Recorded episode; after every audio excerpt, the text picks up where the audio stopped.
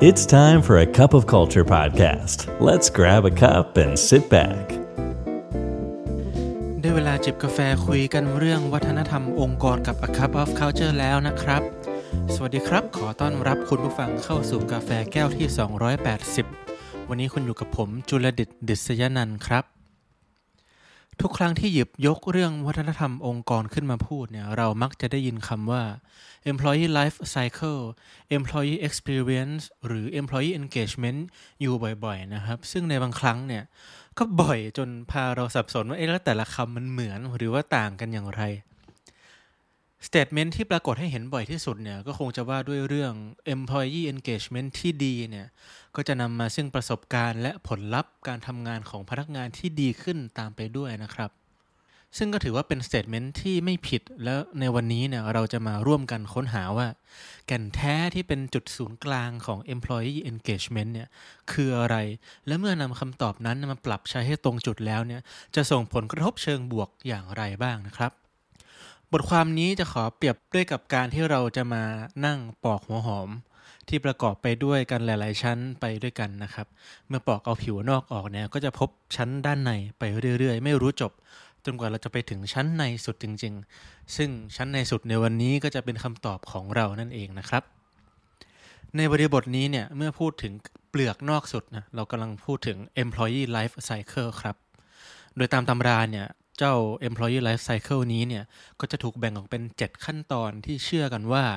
พนักงานองค์กรทุกคนเนี่ยจะต้องเดินทางผ่านครบทั้ง 7 ขั้นนี้ตลอดระยะเวลาของการเป็นพนักงานให้กับบริษัทนะครับ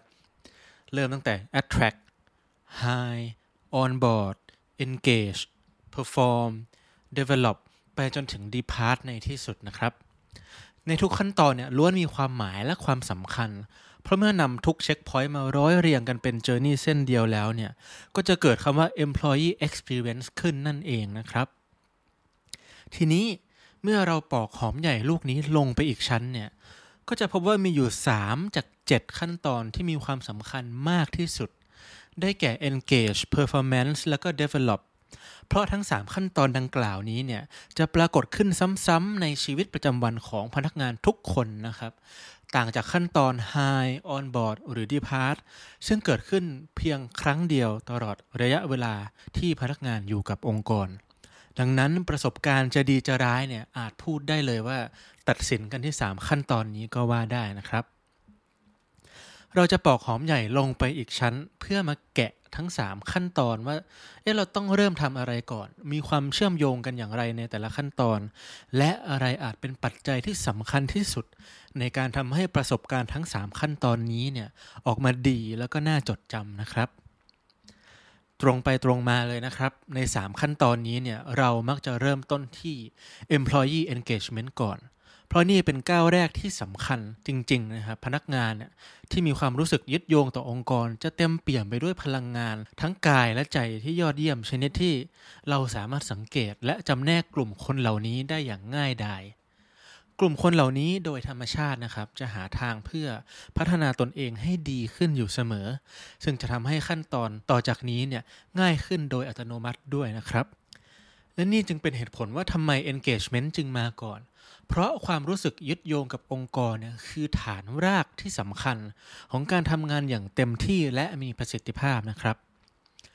เมื่อพนักงานทำงานได้อย่างเต็มความสามารถแล้วเนี่ย ก็จะส่งผลให้ performance ดีขึ้นตามลำดับ และจึงต่อยอดสู่ development เพราะการพัฒนาคนที่ดีที่สุดเนี่ย เกิดขึ้นณขณะนั้นๆ ที่คนคนนั้นกำลังทำงาน ภายใต้การโค้ชที่ดีนั่นเองนะครับ จึงอาจสรุปสั้น ๆ ได้ว่าทั้งหมดที่กล่าวมานี้เนี่ยคือการทำให้ความต้องการขั้นพื้นฐานของพนักงานเนี่ยได้รับการเติมเต็มก่อน และเมื่อนั้นพวกเขาจึงพร้อมที่จะปล่อยพลังทั้งหมดออกมาสร้างสรรค์ผลงานที่ดี และนวัตกรรมใหม่ ๆ ให้กับองค์กรครับ เราเห็นกันแล้วว่า employee engagement นั้นเนี่ยสำคัญขนาดไหนนะครับ แต่เชื่อไหมครับว่าจากผลสำรวจของ Gallup Research เนี่ยพบว่ามีแรงงานทั่วโลกนะฮะ เพียง 15%เท่านั้นเองที่รู้สึกยึดโยงกับองค์กรอย่างแท้จริง